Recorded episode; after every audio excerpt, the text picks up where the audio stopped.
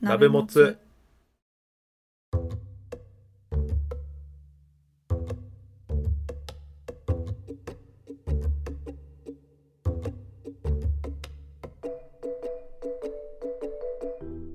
同じ鍋のもつを食うのお時間です今すぐ番組フォロー高評価お便りの方よろしくお願いします関谷ですあ、ズミンですお。願いしますお願いします。ズミさんあのーはい Spotify のね、はい。あのーってすごい長くなっちゃい ましたカットしづらいなって思われちゃったですね今ズミさんにしません。さすがさすがやなズミさんやっぱカットしないですからね鍋もつっていやそしまのせん。はい。えーっと Spotify のねあ、長いね。 Spotify のね、あのー高評価つけるとこあるじゃないですか、番組評価。ああ、はい、ありますね。れ今すごいね、あのー押してくださってて、いろんな方がお。おー、ありがとうございます。そう今、星がね、83もついてるんですよ。いめっちゃついてるやん。や、そうなんですよ。僕も最近見たら、えっと思って、いや、いやなんか、ちょっと前まで40とか言ってね、なんかもっと押してくださいとか言ったと思うんですけど、倍になってて。いや、どうせやったら100いきたいなと思ってて。確かに。いや、だからもう今、今押してください。今すぐ。そう、よろし今くお願押してない人は今すぐ押ししてください。ます。お願いします。あと17で100なんですよ。おおとりあえず一旦100を見せてください僕らに 見せてくださ夢い 夢見させてくださいください僕らにー、100は目指してましたからね。YouTube やってた時代のそうそうちょっと大台乗せたいなみたいなああそうそうそうそうそうほんまそーうんみたいなとこあったんであのはいぜひねあので高評価を押したついでに番組フォローもいただければなと思ってますんで、はい。はいまあ、今の Spotify の話だけしましたけど Apple Podcast の方もね評価つけてもらえると嬉しいなと思ってますんで、よろしくお願いいたします。はい、お便りと合わせてぜひぜひよろしくお願いしますという感じなんですけども、はい。はい、今日は3つお便りをね紹介したいなと思いますじゃあずみさん早速1つ目お願いしますはい。もつネーム、うみさんからです。ありがとうございます。これあの屋根裏ハンドドリップのねはい。海さんですねうみさん、ありがとうございあまりす。がとうございますいつも配信を楽しく聞かせていただいております。はい突然ですが、お二人は星座占いってお好きですか星座占いかっこ記憶力が鶏なので、すでに触れていらっしゃったらごめんなさい。スルーしてください。でもだからズーミンさんがやっぱこれは鶏好きだから鶏っていう引用をねあーしてくださってるっていうことにやっぱ俺ら俺たちは気づかないといけない んですよそう引用引用好きですからね引やっぱ用、引用大事ですりね。はいはいはいはいははい。私のイメージ、関谷さんは魚座、ズーミンは社交的な双子座か水亀座。いなるほど占いなんてどうせ誰にでも当てはまるように作ってるんだろうと、社に構えてしまいがちなのですが、ついついネット記事やツイートを見ちゃいます。くだらないお便りになってしまいましたが、お二人を応援する気持ちだけ伝わればと思います。よー。はいはい。よーって書いてあの拍手の絵文字がついてたので合唱か合 合唱唱絵文字がついてたのではい。ありがとうございますお便ありりがとうございます。あのー占いね。僕ら占いの話は、ズーミンがちょっと昔したことあるかもしれないんですけど、エピソードの中で。うん。でも僕ら多分これを主には話したことなくて、って感じですよね。そうですねあんまり見ることもないかなっていう感じですね、うんちなみに、あの、関谷さんは魚座、ズーミンさんは社交的な双子座か水亀座っていう予想ですけど、あーはい僕、天秤座っ すね。私はサソリ座 ですはということでね、いあのーいや、なんですけど、はいズーミンさんはその、あんま見ないんですよね、占い。そうですね海さんと同じようにまあこうバーッと流れてくるところにあったりとかはいはいはい。でたまたまこうテレビついてたついてるテレビでうん。やってたらちょっと見れるかなって感じですけど自分からこう毎週探しに行ったりとかはないですね。はいはいはいはいはい。うん、で僕も全く見ないんですようん、いや見ないんですけどやっぱこんだけこうねわざわざお便りいただいてはい。で予想までいただいて、えみたいなのがあってちょっと行こっかなと思ってお占いの館にあらま、いや一回も行ったことなかったんですよ僕まあ。なんで俺ちょっと人生初の占いの館に行ってきた体験レポを今からしますええ皆さんお待ちかねのお待ちかねの関谷 の来た来た来た来た天才面白いエピソード動画今日聞けます。 お待ちかねおの待ちかねね、のお待ちかねの皆さんも待望の。 わざわざ高評価なんでつけてって言ったか分かりましたね。 今からめちゃくちゃ面白い話するからですよ。高評価つけざるを得なくなるから。おおはい言いますねいやっていうかじゃあまあでもね本当に僕全く信じてなかったっていうか、まあ、そもそもすなんかね僕手相とか人相とかっていうのはの占いは、うん僕なんとなく統計学みたいなあとあころをなんか通ってるような感じがするからうんうんんこういう傾向があるみたいな。はいはいがなんとなくこうリンクしてそうだなって思うからちょっと信じようかなと思ってたんですけど、うんまあ、星座ってうんみたいなとこがちょっと正直うあんってうんなんかその12個の星座に分けられてランキングとか出てるじゃないですか、まあ、ぼ僕,、うんうん僕もそのレベルの人なんですよ占いに関しての知識って その朝のねテレビ番組とかうんまあ、ラジオでもいいですわそれこそありでますねありあるじゃないですか星座占いって、はい何々座の方ラッキーから何々みたいな今日こんなことがありますみたいな、うんでもそしたらその全世界の人間が12種類の運命に従って生きてるみたいなそそういう運命づけられてるなんていうのなんてこう横暴なうん振り分け方なんだみたいなちょっとそ僕それすごい乱暴だなと思ってたところもあってまあまあ確かにねっていうような感じででも本当にこう占いとか信じてないし興味ないっていう僕がお占い行ったらどうなるかっていう話ですね今日は、うんまあ、まずこう調べるわけじゃないですかもう本当に脳知識なんああうんでそのどこに占いの館があるのかとか、そうねそもそもどんなとこがあるのかとかもうバーってネットで調べたんですけどうんでまずこう海さんがねこう星座占いって言ってはったからなんか星座占い大阪とかで調べたんですおうおう星座占い大阪有名 でしょだってねいやもうそのレベルなんで僕うーんほんならなんかそのほとんどのところが一つのジャンルだけでやってないというかあーいろいろやってはそるんうやそうそうそう星座占いに特化してるってわけじゃなくてはあはあはあ星座占いタロットうんあと生命判断生年月日とかなんかこういろんなものを組み合わせた結果あうんうのんやってますよみたいな、まあ、その先生ごとに占いの先生ごとに得意意分野はあるものの大体のところがこう組み合わせでやってますみたいな感じで出てきたんですよ。あほうほうそうなんやと思ってままずそこで勉強になったんですよ。うんうんあそうなんと思ってなんかてっきりそういう星座占いとかそうやね手相とかそれに特化したものばっかりあるんかなと思ってたらこういろんなものを組み合わせるっていうのがまあ普通らしくてうーんでなんかこういろいろ調べていくんですけど、はいまあ、これ占いあるあるかなんかもしれないですけど例えば占いの館どこどこみたいなの出てきてでそのページ飛んでこう、先生たちのプロフィールみたいなの出てくるじゃないですか、はいなんかみんなビジュアルがすごいんですよまあまあまあまあちょっイとメージないですかなんかそ ういう宇宙的な感じの方とかそうそうそうそうそうもういるしむちゃくちゃカジュアルな人とかもいるし、もう逆にこうスーツとかしてしっかりした人もいるんだけどおーなんか写真がむちゃくちゃ独特なんですよ 全員ほうなんかこうキャラクターがすごいこう前面に出てきてるというかあーなんなんでしょうねそれぞれの思う占う人をやってる、るんじゃないですか、なんかピンとくる人を選ぶんかなああいうのってあーでもそうやと思いますよだからそういう意味でいくとみんなユニクロの服着てるみたいな感じのプロフィールやと分かりにくいみたいな話なんですかねいやそうじゃないですかねいや正直僕結構ネガティブに映ってたんですよなんかああやいや怪しいんですよだって並びが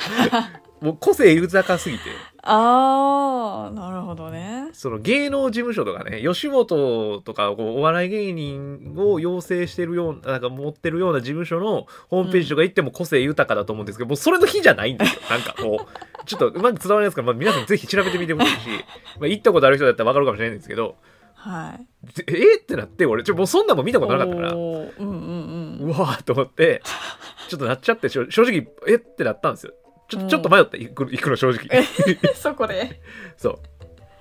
で、まあまあまあまあ、でもまあ、と思って、いろいろ調べてたら、あのーまあ、ここはよく当たるよとか、有名ですよ、みたいなとこ見つけて、うんうんおで、まあ、じゃあそこにしよっかと思って、一個決めたんですよ、その占いの館的な。複数人の先生が在籍されてるっていう、まあ、いわゆるこう、ほんまに占いの館みたいな。うんとこですよねうんで、えっと、その中から、こう、お一人選んで、時間決めて、占ってもらうみたいなうんおー感じのはいはいそこの、えっと、館で在籍してる先生で人気のあるとか、まあ、当たるとかレビューが多いみたいな先生のとこ、もう分からへんからとりあえずそういうところ行こうと思ってうんうん、うでん、調べてたんですけど、あの一番人気の先生はままずなんかその星座占いとかじゃなくてうんその精霊とかれ霊視っていうんですかへえそのスピリチュアル的なって言ったらいいんですかねちょっと言葉正しいか分かんないですけど、まあ、そうい、うこう何かを見る人うんうん、そのカードとかか使うんじゃなくてほんまにその人のあの背景を見る読み取るみたいな能力のあるっていうことになっててすすみいませんことになっててっていう言い方はよくなかったな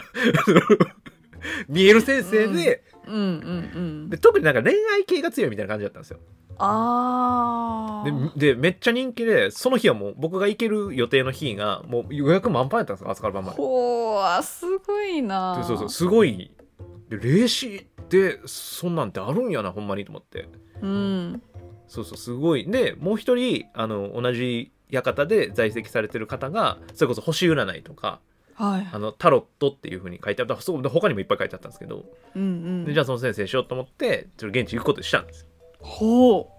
うでまあ電車乗ってねガタガタ揺られてあらまあ久しぶりにはい下界に降りて、下界よりそう僕山の中住んでますからねこういう下界に降りて現地行くんですけどはいなんかその僕まだそれも初めてなんですけどその雑居ビルの4階か5階ぐらいのほうところに入ってるそのフロアの一部がああはいそうはいはい、は裏い、の館の仕様になってるみたいな感じうんうんうなんの、まあ、ビルっていうのは調べてたら分かってたんですけど、まうんあ、歩いて近づいていくんですよビルに。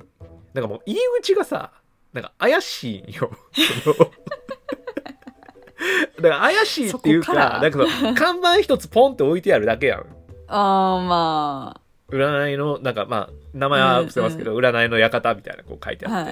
いて、うんでもそれしかなくてああでなんかその看板はその道路歩道か歩道側に出ててうんでそっからまあ入り口あるんですけどもうなんか薄暗いんですよああ雰囲気ありますねうんでなんか俺ちょっとその看板見てその薄暗い通りの中にあるエレベーターのとこまで行って見てで何階あるなって確認して一旦ちょっと外出てえこれこれ俺は俺席あるあるなんですけど一人でどっか行った時一回入り口まで行って一旦ちょっと怖くなって帰るみたいななんか俺一人でカフェ行くのとか無理やし一人でどっか行くのほん本当に苦手でおー旅とかはいいんですよ旅とか旅行行くのは全然いいんですけどなんかそういう感じのところに行くの本当怖くてなんか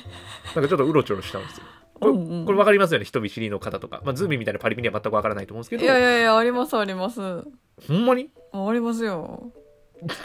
ない言い方なの ありますよーじゃなありますよいでまあでも入るのねいやもう俺は海さんのためやと思って言ってるから、おおその海さんにこのレポを聞かしたいと思って来てますからねうんでまあエレベーター入ってパーンってってこう開くじゃないですかはいパンでもなんかあ開いた先が階段なのなんかその変な雑居ビルだけど えと思ってどういうことでその右右手かな右手に曲がったら、占いの館みたいなところのがあって看板がうんうんでもなんか先生のプロフィール写真となんかこはう、いはいはいレレビューがボワって書いてあってもう壁一面文字だらけなんですよおいおいおいおいってなって怖いな俺もなんかあ俺が来る世界じゃなかったかもみたいなカタカタカタみたいになっちゃって、まあ、でもこうちょっとこうううねうね細い道通ってその占いの館ゾーンみたいなとこついて、うんで入るんですけどそのどう言ったらいいかな、まあ、扉があって扉はこう開放されてるんですけどうんうんでその中に入ったらもう真っ暗真っ暗というか、まあ、こう薄暗いへ空ー間に、でそれビルがね角地にあるからあで角地でちょっとこう角が隅切りになってるというかあいや完全に四角いんじゃなくてちょっと角がこう削れてるみたいな、その角の削れてる部分がパーテーションでちょうど仕切られててこうえっ、とねへー何個かな6個ぐらいブースが分かれててでその中に机が置いてあって先生がおるみたいなでそれがこほううちょっと薄暗いカーテンのベールで、ね、6個仕切られてるんですよおーわかりますわあ占いの館ってなって ぽいぽいわーってなってでそのパーテーションで仕切られてる手前はなんかロビーじゃないですけどちょっとこう空間があって待合室みたいなはーちょっと広いだだっ広い場所になっててそこに机と椅子とあとなんかドリンク自由に飲めるみたいな、まあ、み水でしたけどへウーォーターサーバーかウォーターサーバーが置いてあってうんであとそれ、ま、周り全部壁じゃないですかでそこにもこうんうう手相はこういう見方しますとかああでそれこそさっきみたいに先生のレビューの話とか、まあ、この先生はこんなん強いですとか、いろいろ書いてあってうわ占いの館来たと思ってでもうすでにブースに入って占われてる人とかもいいらっしゃったりしてまああそこもちろん声は全然聞こえないんですけどうんうん、なんか喋ってるなぐらいちょっとこうボソボソ聞こえるみたいな感じでああと思って僕なんか全然分かんなかったから事前予約していかずに行ったんですよねうん現現地でも予約できますみたいな感じだったんでうんうんでその受付の人とかがいないのよへえどうもやうっそてほんまにその部屋があってんちょっと大きなフロアのその階の、まあ、あるエリアがそういううんうんうん占いの館みたいになっててもちろん扉はあるんやけどそこ入ったらバーンって広い空間があってみたいな多分雑居ビルやからもともとオフィスとかで使うような場所なんやけどだあからあそれがこう仕切られてみたいな感じだったんやけどうんうんで入り口入ってうんと左手になんかタブレットが置いてあってさほでそれ先生ごとにタブレットが紐づいて てうへえタブレットそうそう俺びっくりした俺タブレットやと思ってでタブレットで予約すんのよでへーそうその先生に紐づいてるからさそのはい俺がもともと狙ってたこの先生に行こうかなと思ってた先生のとこが見たらでも40分待っちゃったよだから今ちょうおどーさっき言った人が入ってるところがさっきね俺が狙ってた先生のとこやってみたいでへえ結構待つねんなそうそういやでも他のとこだからもう予約待ってて無理とかいうとこもあったりしたし、うんまあみたいなやったんやけどど、まあ、とりあえず40分待つかと思って、うんで予約入れてで俺は30分コースにしたのねうんであのタブレットでそれ選んででまあ40分ぐらいあるからあの部屋見とこうと思ってゆっくりうんうん椅子って言ってもねなんかもうパイプ椅子となんか透明な天板のついて足がこ う細い鉄の椅はい子は置いいてあって、でその机の真ん中になんかあお花じゃないけどなんか置いてあってなんかちょっと演出してあるでパイプ椅子もパイプ椅子のその座面はあの普通のなんかめちゃめちゃ安いこうビニールの革みたいなんじゃなくてうんちょっとこうスピリチュアルな感じの カバーがかかっててむちゃくちゃちゃんと空間が演出されてる面白いなとかもうそうどう観察すれば観察するほどなのよへえでまあまあある程度見てさっきみたいにこう掲示板とかねいろいろ書いてあるのも見たりしてあこんな感じなんやと思ってうんで、まあ、座ってスマホいじったりしてたんですよんだらなんかちょこちょこやっぱ人が来んのねうんで僕、まあ、これ僕完全な偏見ですけどてっきりなんか占いの館とかに来る方って女性が多いんかなと思ってたんですよああいやそう思ってたうなんかね僕ファッション雑誌とか昔見てましたけどよくあんまりファ男性専用男性用ファッション雑誌に占いのページって多分なかったような気がするんですよ、まあ、僕がうん興味ないから見てなかっただけかもしれないですけど、んなんかやっぱそういうのってこう女性向けにこう載ってるようなイメージがあったんですけどうんうんあのね占いの館に来るの結構男性が多かったですよ僕のまあ行った時間もあるんかもしれないですけど時期的なものとかとかうんうんうん女性は友達と来てる人がいましたおおあじゃあ男性は一人では一人で来てた、うん、へえとかもうなんか分かってああ面白い面白いと思ってでも全部初めてやからさ全部面白くて俺にとってはうんうんうんなんかで時間来てねでご予約の方って言ってその先えいや受けてた人が出てってはいでなんかでもその人はちょっと恋愛相談してたっぽかったのでそのおー女の人が出てきたんだけどねうんうんうんでそのす薄いカーテンのベールみたいなところはひょこって先生が顔出してはいあの次何時からご予約の方みたいなで言われて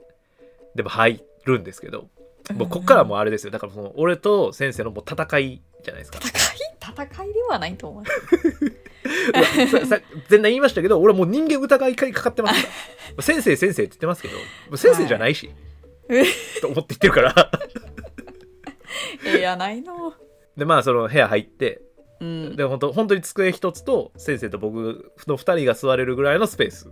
へえその占い師さんそういうとことそうそうって感じなんですよねうんでなんかまあ先にこう料金をお支払いするみたいな感じだったんで30分分払ったのねうんで今日はどういったことを占いましょうかっていう聞かれてで、まあ、ちょっと今日急にあのプライベートの話するんですけど、はいあのー僕実はあのーまあ、とある法人の代表理事をすることになったんですよ最近。おーあてかまあ前々から言われててうんでなんかそういう話がちょっと本格的になったっていうのもあって僕ちょっと最近忙しいみたいなことを言ってたんですけど、まあそあうちょっとそういうこうで結構身辺で大きな変化があるはいですよはいうんでなんかやっぱそういう時に占いって行くもんやなとも思ったりして、まあ、海さんのお便りも本当にタイミングよくうん海さん占い師なんかな、え 実はそういう一面いやこものタイミングで占い行った方がいい占いの行った方がいいですよじゃないな占いに関するお便りが、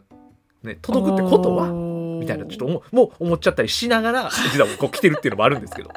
ちょっと若干すでにバイアスかかってんねんけど、俺その段 階で。まあでも本当にその代表理事になったりしてちょっと忙しい、まあ、ちょっとあの皆さんには本当全く伝わらないと思うんですけど関谷さんって本当すごくて ほんとすごい大抜擢でまあまあまあまあまあ、まあ、すごいのはすごいですよ、ね、 それでちょっと本当にバタバタしててはいあのそういえばあの僕これちょっと完全に指針なんですけどあの僕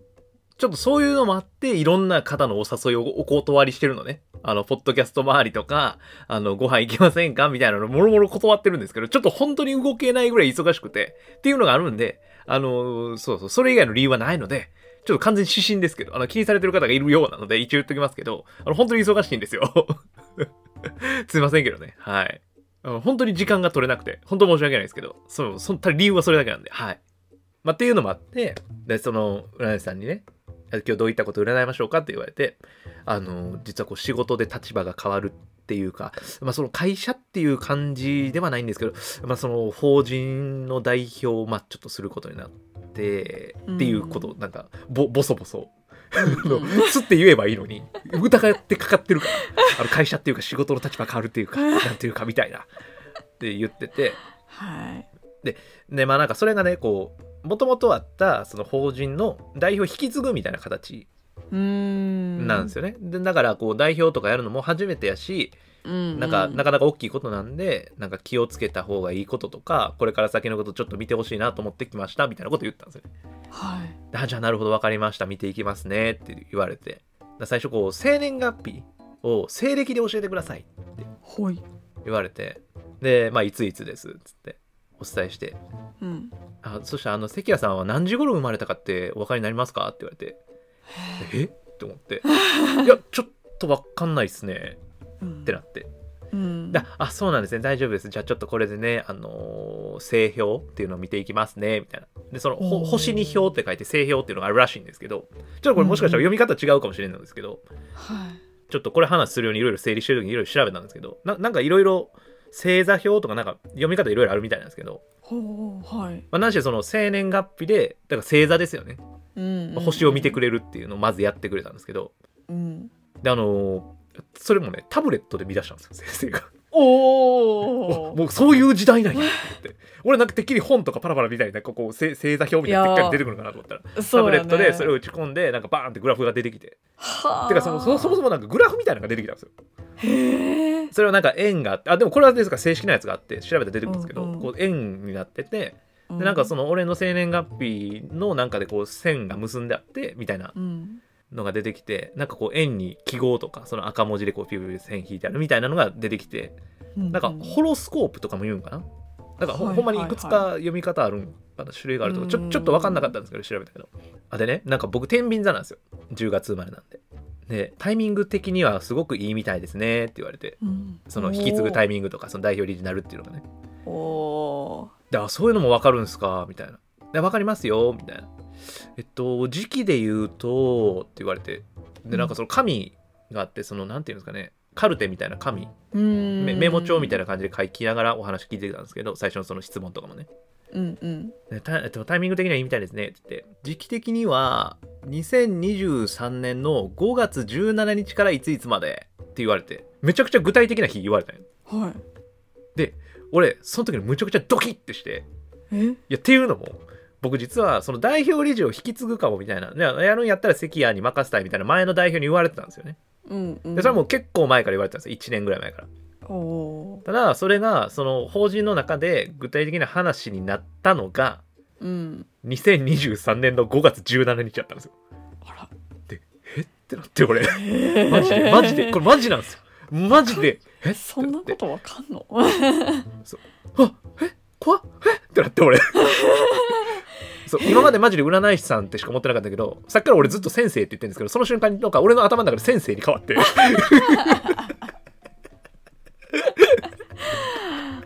変わるわ なせせ先生ってなってすげえだからもう俺ってもうさっき言ったけどもうこれまでの人生の中でもう人間の嫌な部分しかもう見ていないからもうその人間のカスみたいな部分を摂取しすぎてもう誰も信じたくないみたいな、うん俺しか信じられないみたいな人間がそのふらーってあの まあちょっとポッドキャストの値段だったらいっかぐらいの感じで来たあのなんとなくの占いでいやなんかこう生年月日ちょろちょろって言って代表理事やりますって言っただけやのにその実際に代表理事引き継ぐって具体的に言われた日なんかいきなり当てられたんですよ。すげえはっはっはっはってなってもう完全にクリーンヒットした一番危ないパターンでこれでも皆さん気をつけてくださいね俺俺はこれであのポッドキャストのお話としても話してますけどでこうほ話は本当なんですけどあうんうんうのんそうそうそういうこともありますよって話ねすごいであのー僕はもうポーカーフェイスをなんかやっぱ貫きたくて人やっぱ先生にな俺の中の中では先生になった けどそのでまだなんかこうねそんな簡単に人間変われへんからあーまあまあポーカーフェイスそうでだすねえっと、だから、ね、えっと、2023年の5月17日ぐらいから、いついつ、まあ、1年間ぐらいかな、だから6月の、みたいな言われて、うんうんあその、2024年の6月のぐらいが、なんか引き継ぐのか、なんか受け継ぐっていうのは、すごくいい期間ですよ、みたいなことで、あ、うん、そうなんですね。うんあキドキそうなんでしなすがね。そうそうそうそう。って言ってて、で、まあ、そっから2年後、だから2010あ24年から、そっからは、あの、いろいろ革新とか、新しいこと始めるのにはまたいい時期ですよ、みたいなこと言われて、ああ、そうなんですね、みたいな。なるほど、2014年だ、とか、まあ、心の中では思ってたけど、ほんほんほんとか思って。で次にそのじゃあちょっとタロットでより詳しく見ますねみたいなほうほうほあだからその星座とタロットをこう組み合わせてお話ししてくれてるっていうう感じの方だったんですけ、ど、うんで僕タロットも全然ほんと詳しくないんでなんか間違ってたらなんですけど、まあ、それ言われた話そのままするんですけどなんか過去現在未来みたいなのをこう見てくれるっていうタイプの占いだったんですよタロットを使ったね。あでなんかこう1回目こうパンパンまあ何回かやってくれたんですけどまず1回こう見ます簡単に見ますねみたいなでパパパパパってもうすごく手際よくーうんあえっとねカードをまずこうその占い師さんがバーって切ってくれて、で僕の目の前にその束をボンって渡しされてでこれをなんか適当なところで半分にこう分けてくださいみたいうんうんうんなで半分に分けてでまたそれを先生が取ってカパパパって分けてそこからこうカードをめくってうんそのタロットの過去現在未来みたいな形で並べていくみたいな感じだったんですけどうんうんとか現在を表すところになんか老人を表すカードが出たんほうですよ方針そう、なんかあるんですよ。まあ、これをか、へー俺ちょっとほんの詳しくないんで分かんないですけど、まあ、それがなんか老人の絵柄っぽい。うんなんか、あの今多分、あの関谷さんはこういうね、あの、目上の人とか、あの、過去から長くいる人たちを切りたいと思ってますねって言われて、 お俺攻めてんのな、俺と思って。まあ、分からんでもないなと思って。あーそうまあまあ、そうそうそう。上の人たちを俺は切り捨てたいらしい、今。へーでもただそれがそうさっき言ったタイミング的にその5月17日からの1年間ぐらいは1年から2年ぐらいはいろいろ学んだ方がいいと、あ まあまあでもも、それはそうですよねうんうんいきなりなんか革新を起こすんじゃなくて今はそういう学んだりあの耐え忍ぶ時かもしれないですってタイミング的にはねその方がいいかもしれませんっていうかような感じで出てますみたいなうんでもなんか他のカードのくのあの並びとか見てもその先の未来であのそういう革新とか新しいことやるっていうのも全然いいと思いますよみたいな。だからただ今その12年はまあ歴史とかなんか原点を振り返るみたいなところに時間割いた方がいいかもしれませんみたいな結構具体的にいろいろ教えてくるんですよそれへーで俺もなるほどあねなるほどみたいなうんちょっと 前のめりになり始めちゃって おあなるほどそういう感じなんですねみたいなうんうんえだじゃああのまあこういう感じみたいなんですけどそのじゃあ次はその気をつけた方がいいこととか まあ、時期的なことは見たんで、具体的にどんなことを気をつけた方がいいとか、ちょっと見め見てみますね、みたいなこと言われて、で、またこう先生カード切って、で、僕の前に置かれて、で、2つに分けて、で、またそれ先生取って、パパパって、で、こう、さっきとまた違う並べ方でカードをね、こう、並べ始めはったんですけど、うんうんなんなんて言ってたらいいんですかね、こう、半月状に並べるみたいな、こう、え、はなんはかいはいえ、えはい弧を描くというか、うん、みたいな感じで、こう、カードをパパパパって順番に、うんうんうん、で、裏表みたいな、裏にしたカードの上に、こう、表になったカードが最後、ポンって出てくるみたいな。3枚か2枚3枚やったと思うんですけどパンパンパンって3枚置いてその上に表になったカードが出てきてなでその絵柄のやつがなんか正位置とか逆位置とか聞くじゃないですか、はいはいはい。でもうちょっと本当申し訳ないこれこれぐらいの知識のやつなんですけど今喋ってるやつが、うんただただですよはい。こうバンバンバンバンってやってる時にあのー、3つ目の束ぐらいで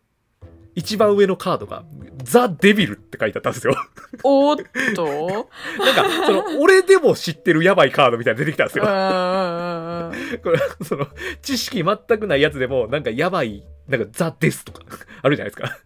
ザ・デビルっていうのが出てきてえ俺さすがにあの身構え今までずっとポーカーフェイスやったんですけど、うんザ・デビルが出た瞬間えって言っちゃって入れちゃったね。 そうパンパンパンパンザ・デビルえってなってどう考えてもザ・デビルは良くないよなと思ってでまうあんそのひとしきり全部カードバッで揃った後に「あの先生」って言ってもう普通にもう先生って言っちゃって俺完全に落ちちゃって俺 ザ・デビル怖すぎて 「ちょっと先生」っつって言っちゃってでえっと先生あのこれザ・デビルってみたいな「あいやそうそうですよねこれザ・デビルっていうのは」ってこう説明してくれるんですけどなんかそのザ・デビルのカード悪魔のカードなんですけど、うんまあこうやっぱりその悪魔やから誘惑とかそういう悪魔のささやきとかはあそういうのを表すカードらしいんよね。はいはいはいまあ、一瞬こう、んああ関アガールドのことねってなったんですけど一瞬ね、ええうんまあ一瞬なったんですけど、うんうんまあ、そうやったらまあいっはたってなるんですけど、いはいうんそうだかからそれこそ誘惑っていうのは自分の中に潜む悪魔みたいな意味合いもあるらしくってはそのまあいっかみたいなちょっと妥協じゃないけどいはいそうそう自分に甘いみたいなはあそういうのもなんやそういう感じで出てるかもしれないですね。魔が差すみたいなって言われて。お魔が差すって思って、俺これ、 怖っと思っへて。ただ、なんか他のやつで、なんか、慎重派みたいなことを表すようなカードもまあ出てるので、まあ心配ないかもしれない。もともとの気質が、関谷さんが持ってる気質うが、んどっちかというとこう、慎重派みたいなことだったり、うんうんうんなんかこう、天秤座っていうのが、こう、調和うんうん争い事を嫌ったり調和を表すことだから、そういう慎重派みたいなことが多分気質として終わりな方だと思うんですけど、まあ、逆にそういう心の中に住む悪魔みたいなものに今ちょっと魔が刺されやすい時期かもしれないんでちょっと気をつけていただいた方がいいかもしれませんってちょちょうど現在に出てたんですけどうわ怖ーっと思ってお怖いねでまあまあ他にもこう代表理事になるにあたってなんかこう周りがどう思ってるのかとかまあいろいろ聞かせていただいたんですけどその後先生に、はいはいはいはい先生ってなっにて、ねそうそう先生にまあその辺は結局いろいろ出たんですけどまあなんかあんまり心配はなくてああそうよかった割といいカードが出てて、まあ、この後もあのその1年2年はもしかしたらそういう学びの時期かもしれないですけどそこからはすごく順調になると思いますよみたいなことを言っていただいて、うんうんそうただそのザ・デビルだけは本当に急に悪いカード特別悪かったんですよなんかそのカードだけえーそういうこともあんねんなそうそうだから俺今俺の心の中に悪魔が住んでるかもしれなくてあ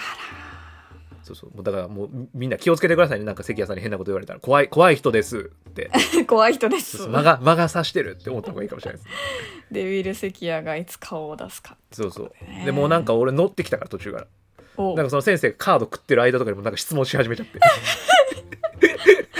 「ちゃあの 信じて先生」っつって 「あの先生あの最初に聞かれたあの生まれた時間とかっていうのも分かった方がいいんですか?」みたいな「いやそんなの聞かれると思ってないからさうんなんうんか、そうまあ、生年月日ぐらいはさ聞かれるイメージあるじゃないですかうんそうね占い行ったことない方とかね占い好きな方もしかしたらそんなんもう抑えてはるんかもしれないですけど僕本当に誰も知らなかったんでうんで聞いてね「生まれた時間とかもあった方がいいんですか?」って言って「あそうなんですよ」って言ってでもっと詳細なあの情報も分かるんですよって言って。あの関谷さんって言ってまたこの星座の表ああのホロスコープ見せてもらってでなんか生年月日的にはあの天秤座なんですけどこうもうちょっとこう時間が分かるとあのよりこう詳しい性格とか気質みたいなのも分かるんですけど例えば今関谷さんは天秤座なんですけど逆星何ていうかな逆星座って言ってたと思うんですけどほうほうほなんか対極にある星座みたいなのもあるらしいんですよ。うへえでもそれがね、魚座やったんですよ。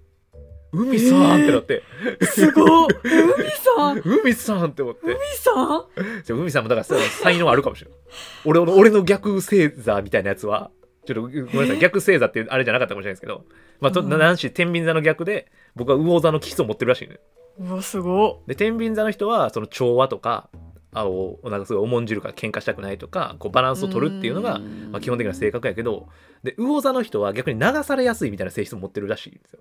へえそうそうだだからなんかそこですごいこう葛藤することがあるかもしれないですみたいなうわー当たってるなーってなって 俺もうあるそれそういうとこって思って俺人に流されちゃってブレちゃったりするなーとか思ってあーちょっとあるかもしんないっす」とか言っちゃってうえさっきまでも俺ずっと「ああそうっすね」とかもうずっと心閉ざしてたのにもうせんザ・デビルのせいで「ああそうっすね」みたいな「ちょっとそういうことあるかもしれないっす」みたいになっちゃってて。だから一方でその魚座は、はいあのそういう人に流されやすいみたいな性質もあるけどすごく直感力のある人ですみたいなはあその自分の直感はでも信じた方がいいと思いますよみたいなことを言われてあの逆にだから調和を重んじるから自分を閉じ込めちゃうことがあるけど多分直感力に優れた方だと思うのでみたいなこと言われてで俺マジそれって思って 言いそうだったもん俺ママジそれって先ジ 生にそ れ先生にマジそれっすっていや実際さ俺直感でものを決めたことうん俺失敗したことないね、すごいなむしろなんそれかもすこごうい変に人に気使ってなんかやっちゃった時の方がなんかあーものをこじれたりとかするからはあやっぱ俺自分のこと信じた方がいいんやみたいななんかすごい自分を強く持ってて俺その瞬間からおーいやいいじゃないですかそれはそうそううだからいやまあでももそうそうそんなんも聞いたりとかね、まあ、しながらでも本当にあっという間の30分ですよ今言っただけで僕結構喋ってたと思うんですけど本当にバうんーッとあのお話してくださってうんうん「いや本当ありがとうございました」みたいな「ちょっと頑張ります」みたいな「お仕事頑張ってくださいね」みたいなこと言われてそうそうってなったんですけどっていう話はいそうだからもう本当に皆さんあのすごい占いあのもうテレビの占いとかうんそのネット、海さんもね、その流れてきた占いとか、じゃなくて、やっぱり占いの館に行っていただいて、そう占いの館行くときは、本当にあの、生年月日はもちろんのこと、やっぱ生まれた時間ね、とかも、できるだけこあう、ーいろんなものを自分のパーソナルな情報を調べて、うんうんあの、持っていくっていうと、なんか本当にちゃんとお話ししてくれるというか、聞いてくれるというか、あーまあ、ちょっと多分セラピー的なとこもあるんだと思うんですけど、いやそうやね関谷さん最近体調悪くないですか?」とか言われてず時期的にねなんか体調悪いのも出たんですよカード でうーん「体調悪いですかもしかして」みたいな「いやほんと頭痛くて」って言って「あそうですよねなんか多分この時期今ちょっと不安定になりやすいみたいなちょっと体調も気をつけた方がいいかもしれない」みた いな「そうですよね」こもうここやのなってる吐息混じりのやつ ねそうですよねでも深深い理解深い共感いやでも本当に楽しかった楽しかったしうん俺俺はね俺は初めてやけど人生で初初めて占いの館みたいに行ったけど楽しかったしいやなんか行くんやったらほんまにこうちゃんといろいろ自分のこと調べて情報持ってった方がいいし明けすけにこういっぱい話した方がいいなと思ったしあとなんかね、僕ちょっと聞きたいことをあんまちゃんと調べたなんていうか準備していかんかったんですよあだあからそのお自分の中で大きな出来事があるからそれについて占ってほしいっていうことしかちょっと考えてなくてな言ってなくてうん例えばそのどういうこと気をつけたらいいかとかもうこう質問あ喋ってる中でちょっとそれし,、ま、してみますねみたいな感じで誘導してもらったみたいなことがあってもしかしたらこう聞きたい具体的な内容はちゃんと準備していってから占いの館行った方が多分もっとこういいこうなんだろうな引き出してくれるかもしれない、占いの結果でうんお話をねうんうん確かにだからそれはすごいちょっと次行くんやったらというかまあ次も行こうと思ってるんや けどあのね行った方がいいいいんち ゃうそうそういやでも本当に楽しかったですしおおお本当に面白かっへたー興味深かったもう全部新鮮やったし占いの館っていううんうん空間がこんな感じなんやっていうのもそうそうわあ面白かったなと思って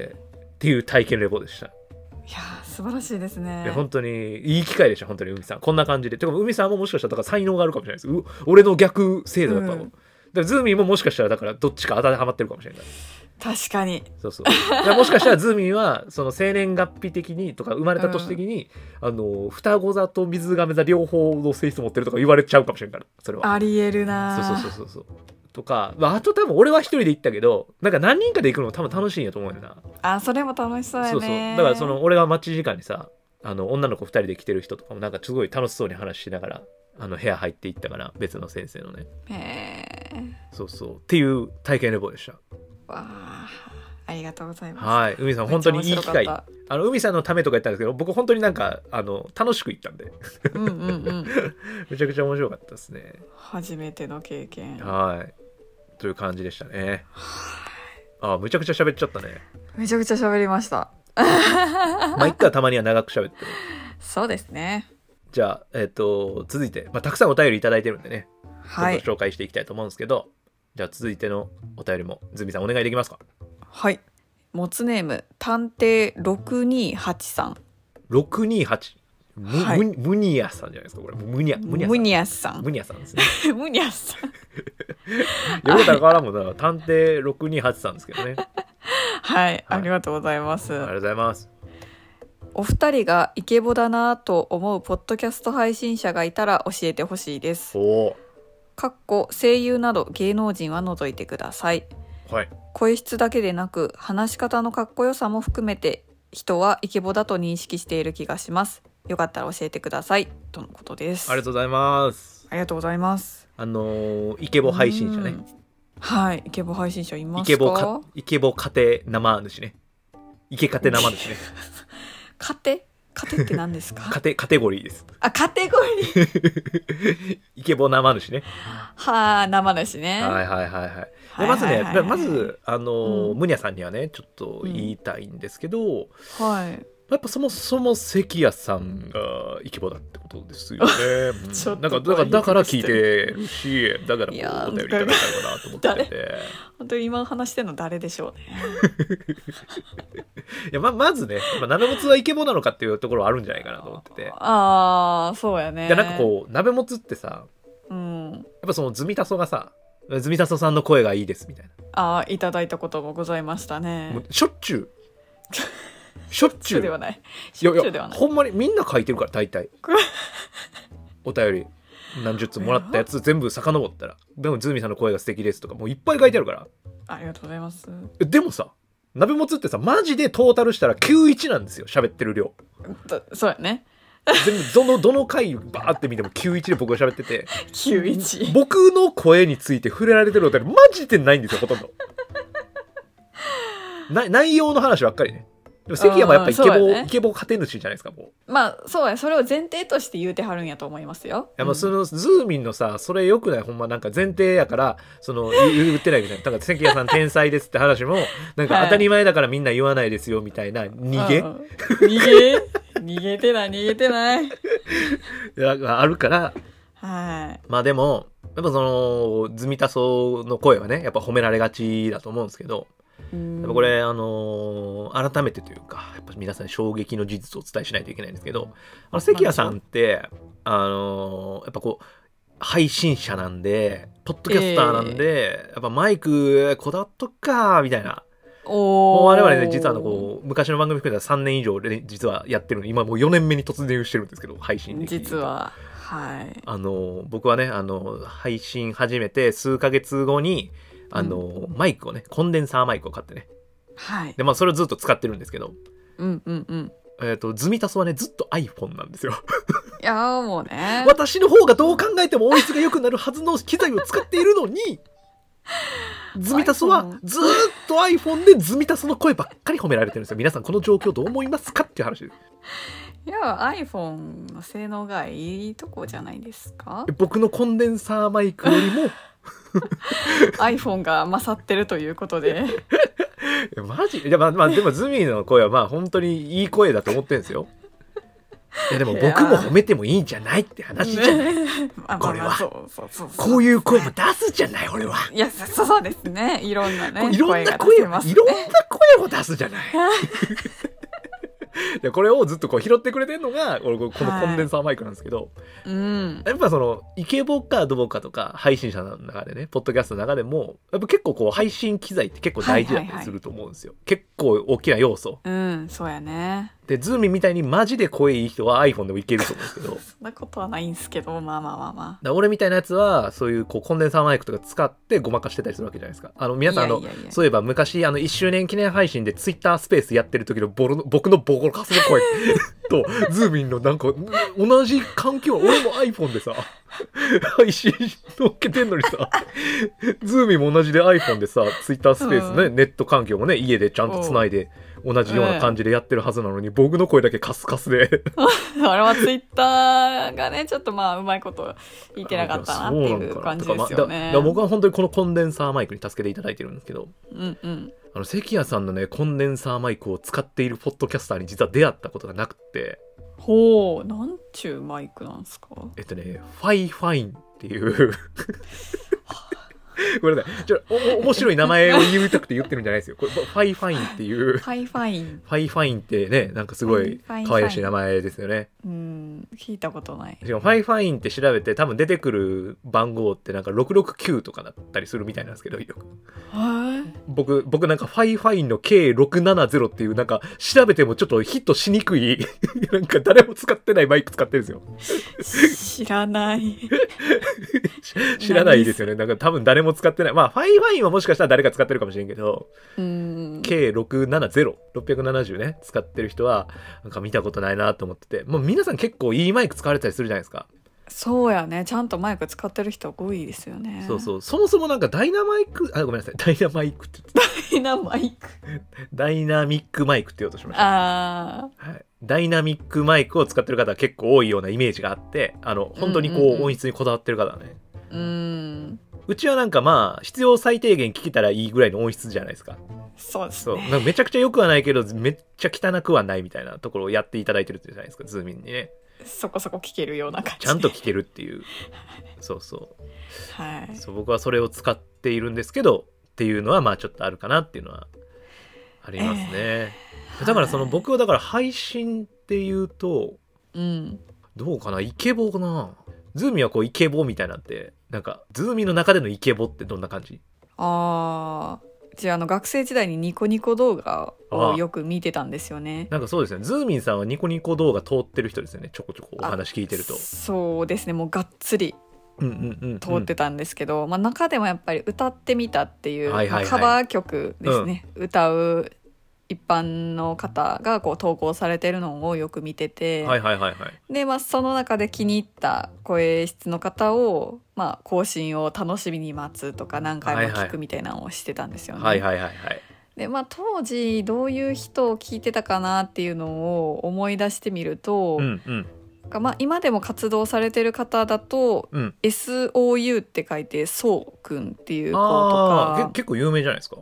そこは有名の方ですね YouTube とかでも見かけますよそうそうそうそうあとは宮下優くんかな遊ぶっていうかえうんうん遊ぶとういうん字を書いて優くんうんうんうんの声とかが特に好きやったみたいで、はいはいはいまあ、今でもすごい好きなんですけど、うんうんでお二人の声の感じっていうのがちょっとこう少年っぽさも含んでるようななんかこう爽やかさもありつつあーなるほど凛とこう響くような感じの透明さもあるような声あ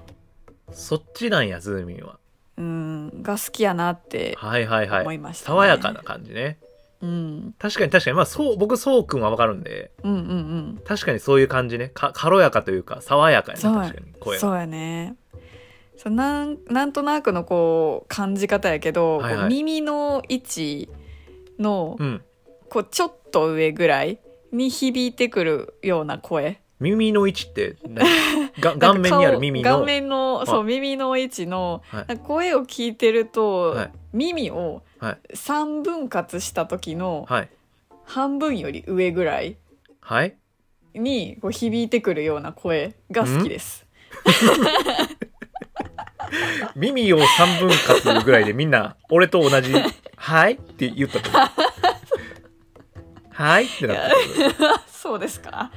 あなんかまあでもちょっとこうキーが高めっていうイメージだね多分そうですね。あわ、かるわかるわかるキーが高め、うんうんうんの声があそうかそうそうそうズーミンのイケボンの定義はそこなんやねそうアーティストさんで言うと、うんうんシックボーイっていううんうんうんうんうん方とか、うんうんあとミセスグリーンアップルのボーカル大森さんとかああーはいはいが、はいはいはいまあその位置に当たるかなっていうあ感じーです、ねな、なんとなく確かにこう類型がうんあるね、そこのはい同じジャンルなんか分類すると同じジャンルの感じするね確かにその辺の人の人たちあの俺のイケボは結構逆やなあそうなん低めってだ感かじらもう俺はあのあの大塚明夫さんなんよもう一番好きな声は だからはロいはいはいはいーローローな感じ俺はもう低低そうそうだから俺さっき自分でなんか正規はイケボでみたいななった時もこうなんか音音音しちゃうな自然にあー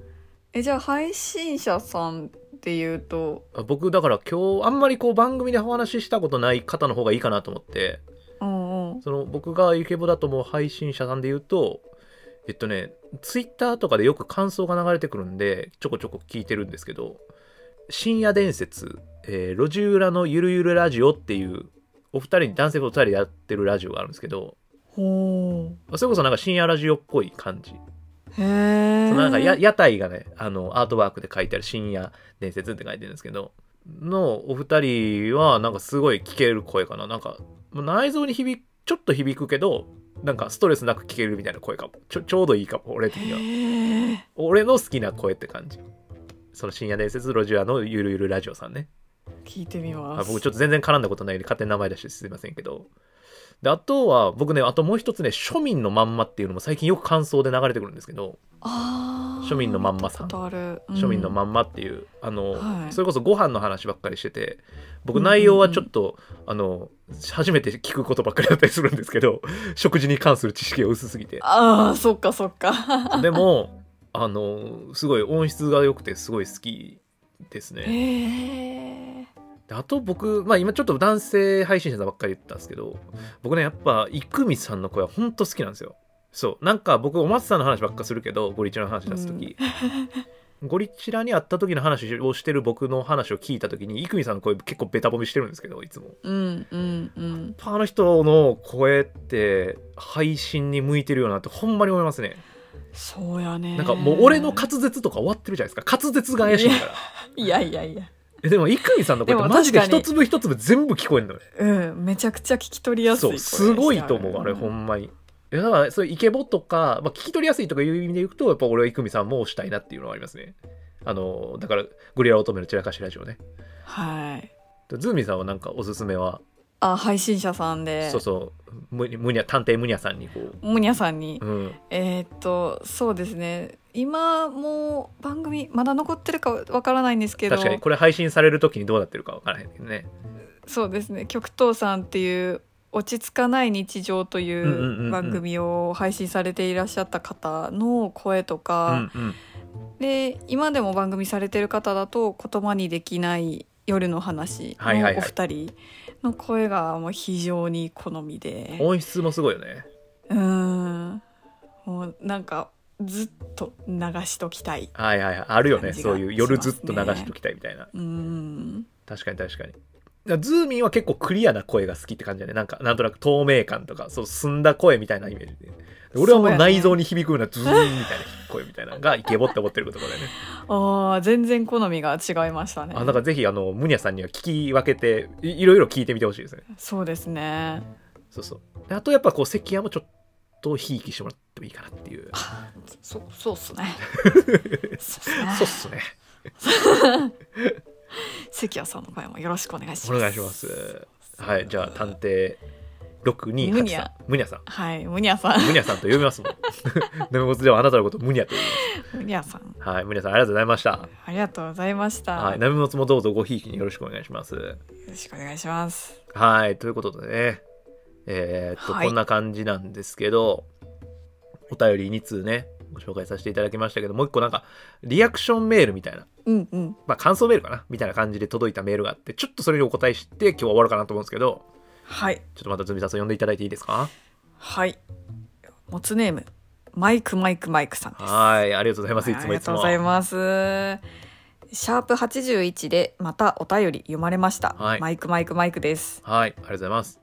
ツイッターでお松さんがシャープ77を聞いたとつぶやきがあり、復活した回のゴリチラでもその話をされていて嬉しかったです。はい、ナビモツのシャープ77ね。あと、こっそりゴリチラにお便りを送って読まれていた関谷さんには脱帽です。ほズーミンファンの私ですが、徐々に関谷さんの策略にやられているような気がしてきました。ほこれからもよろしくお願いします。はい、ありとがいとううことござでいますす。はい。なんか関谷さん別になゴリチラにお便りこっそり送ったりしてないですけどねそう、そうですか。あのなんか多そう分マイク マイクマイクさん多う分ん多分ですよ多分なんですけど、うん、そのまあ復活って書いてあるからゴリチラがねこれ多分アマちゃんプライムさんと僕を混同しちゃってるんじゃないかなって思うんですよ、はい、だはかいはいら結構リスナーさんにもそういう方はおられるかもしれないし、まあ、そもそもズミタソがね、うんうんうんうんえ、いズミタソが混同しちゃってるんじゃないかなっていうや、でも、関谷さんじゃないんですかア。マチュアプライム いや断定してき たのアマチュアプライムさんと関谷はちょっと違う言いますよえー、似て非なるもの。別別物ですよ別人別別の人人格。じゃあそうかそうかアマチュアプライムさんってねあのーゴリチラのねアップルポッドキャストのレビュー書いてるんですけどその中の一うんう節ん書いてますがねゴリチラの番組の概要欄に採用されてるあのですうんよ、うんあのゴリチラの概要欄を書いてるあのアマちゃんプライムさんのことを言ってますよね皆さん違 います、違いますよええそうそのねそのレビューも、まあ、ゴリジナの番組の中でも紹介されてるんですけどそのレビュー紹介の際にはわざわざ BGM までつけていただいて紹介してもらっていたあの「アマちゃんプライム」のこと言ってますアマちゃんプライムさんのこと言っえてえます、ええええそうですそうですよねいやいやうんいやいやそう違うけどなやっぱだから最近だとねそうそうか「暮らし FM うんの」あの「暮らしのノート」っていう企画はいはいはいはいね、最近始まってこう、ね、何回か続かれてますけどあの記念すべきですよ記念すべき第1回ええケイスの第1回を綴ったあのアマちゃんプライムさんのこと言ってますそうですねえいやなんかもともとあれ1000字ぐらいでまあお願いしたいなって言われてるのになんか2000字ぐらい文章送ってしかもなんかセリフ調なの書い て倉石さんちょっと読むの困ってたあのあのアマちゃんプライムさんのこと言ってますそうですねおー違いますけどねいやなんかそういうねそういう感じでなんかいい文章書くかと思えばなんか屋根裏ハンドドリップのねあの最近100回記念の回があると思うんですけどなんかそれちょっとキモめのお便り送ってたあのアマちゃんプライムのこと言ってますかそうですねえいやなんか俺違う違けいどなますなかあの空気感ってちょっと関谷さんと似てるなって思ったんですけいどやいや全然違いますよそのあれ全全然違いますか全然違います全然違いますあのマイクマイクマイクさんが言ってるねそのゴリチラの復活の回でね、アマちゃんプライムさんのなんか長い信じられへんぐらい長いね多分多分ですけどあのスマホのスクリーンショットで4枚分ぐらいあるお便りだと思うんですけどうんなんかそれあれあなんかそれをまあ読まれててねうんなんかあれはなんかそのお松さんに個人的に送った文章であの内容なんかこうお普通ねなんか普通に僕も昔こういう症状があったんですよみたいな感じでねでもただこういうことがあって改善されたよって言えばいいだけなのになんか直接的にそういうメッセージを送るのなんか恥ずかしいからなんか作文みたいに文章を作ってなんかそれをスクショしていやなんか間違って僕の番組にアマちゃんプライムさんから長文のお便り来たんですけどって言って送ったらなんか全然読まれる気が読まれる気なかったのにもう全文がっつり紹介されてて。いやその最後の方になんかちょっとあのもうとにかくそれでも恥ずかしいからなんかちょっとボケてるみたいなんですけど なんかそのボケてるのってその文章でよ目目で見て読んだら面白いんですけどあの声に出して読んだらもう信じられへんぐらい滑っててでむちゃくちゃ本当に面倒くさいことしてすいませんってなったあのアマちゃんプライムさんのこと言ってますそうですねええ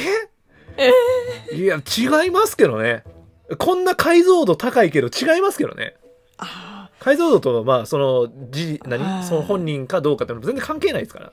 ーうんうんまあそうまあ俺はなんうやかねその文章とかうん物事をね、うんこの前も言いましたけどその文章とかあの聞いた話の中身にあるその奥まで読み取っちゃうからああそうねそうそうそうそうアマちゃんプライムさんのも多分そういう感じだったんじゃないみたいな話よ今のあなるほどねそうそうそうそうそうじゃあ違うということでいやなんかそのアマちゃんプライムさんって3コアラーズにもお便り送ってるんですけどあーもうその時にも似たよううなやり方してて、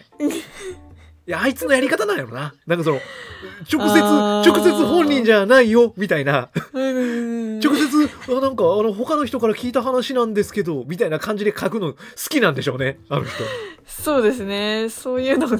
でもやりやりがちなんじゃないですかなんかで言ってもだから関谷ははい俺ネオ五条楽園に1回だけお便り送ったことあるだけなんですよあだあから僕はお便り送ったことないですだからそうですねそうそうあの時にもう鉄の起きてって言ってお便りり送らないって決めてるからまあまあまあまあまあまあそうそうそうそうそうそうそうやねまあじゃあそういうことに今回はしときましょうかいやいやもうだからほんまマイクマイクマイクさんもそのアマちゃんプライムさんが出てきても、うんうん、まあ、アマちゃんプライムさんとして捉えていただいたらあそうそうそうアマちゃんプライムさんがビッグラブピって呼ばれてることに関してはなんか分からへんけど俺むちゃくちゃ嬉しかったんやけどー えそのゴじリちゃゃあそんの中でれねはゴリちゃんの中でアマちゃんプライムさんがビッグラブピって言われてることに関して はちょっとなんか信じられへんぐらい嬉しかったんやけどえでも関谷さんそれ普通怒らへんええじゃあ同志やからでもそれをマイクマイクさんあ同がマイクマイクマイクさんがビッグラブピって言われてるそれ喜びますけど、おおほうそれもう同志う同志ですから、まあ、俺と同じレベルまで来たんだなっていうだ けでここまへでーここまで上がってきたんだなってなるだけ でへえまあととにかくあのアマちゃんプライムと関谷は全然違いますからそれだけねきちんとそれは言っとかないといけないよねごめんなさい、アマちゃんプライムさん。 ね滑ってないですよそうそう、アマちゃんプライムさん。アマちゃんプライムさん滑るわけないですからね。あそうですそうですすごいなんかもうユーモアと、うんまあ、ユニークさと、うんうんまあ、クレバーさと、うんそのファンキーさと、 ファンタスティックで、マーベラスで、もうまあ、ファビュラスで、エクセレントで、そこまで言うそういほうどか感じのねああののお便りライターの方だと思うんですけど、うんうんまあまあまあまあまあまあまあまあまあまあまあまあままあまあまあまああまあまあままあそんな感じですあはいまあでも本当にリアクションありがとうございますマイクマイクさんありがとうマごイざいクまマイすクマイクさんマママさんとか呼んでいいですかもうちょっと噛むんで僕 まあまあまあさんはいやいやマイクマイクマイクさんですよもうこれはいはいじゃあということでちょっとあのお便りねちょっとがっつりめに紹介しましたけど、まあ、たまにはね1時間の会話あっていいかなと思うんで、そうですねはいありがとうございましたありがとうございましたじゃあこれにて本日の長使いおしまいにあれうーんとなんか違うお開きにそうそう、おお開開き、きお開き。お開き、お開き。お開きお開きにおしよう開き、お開き。はーいよーっ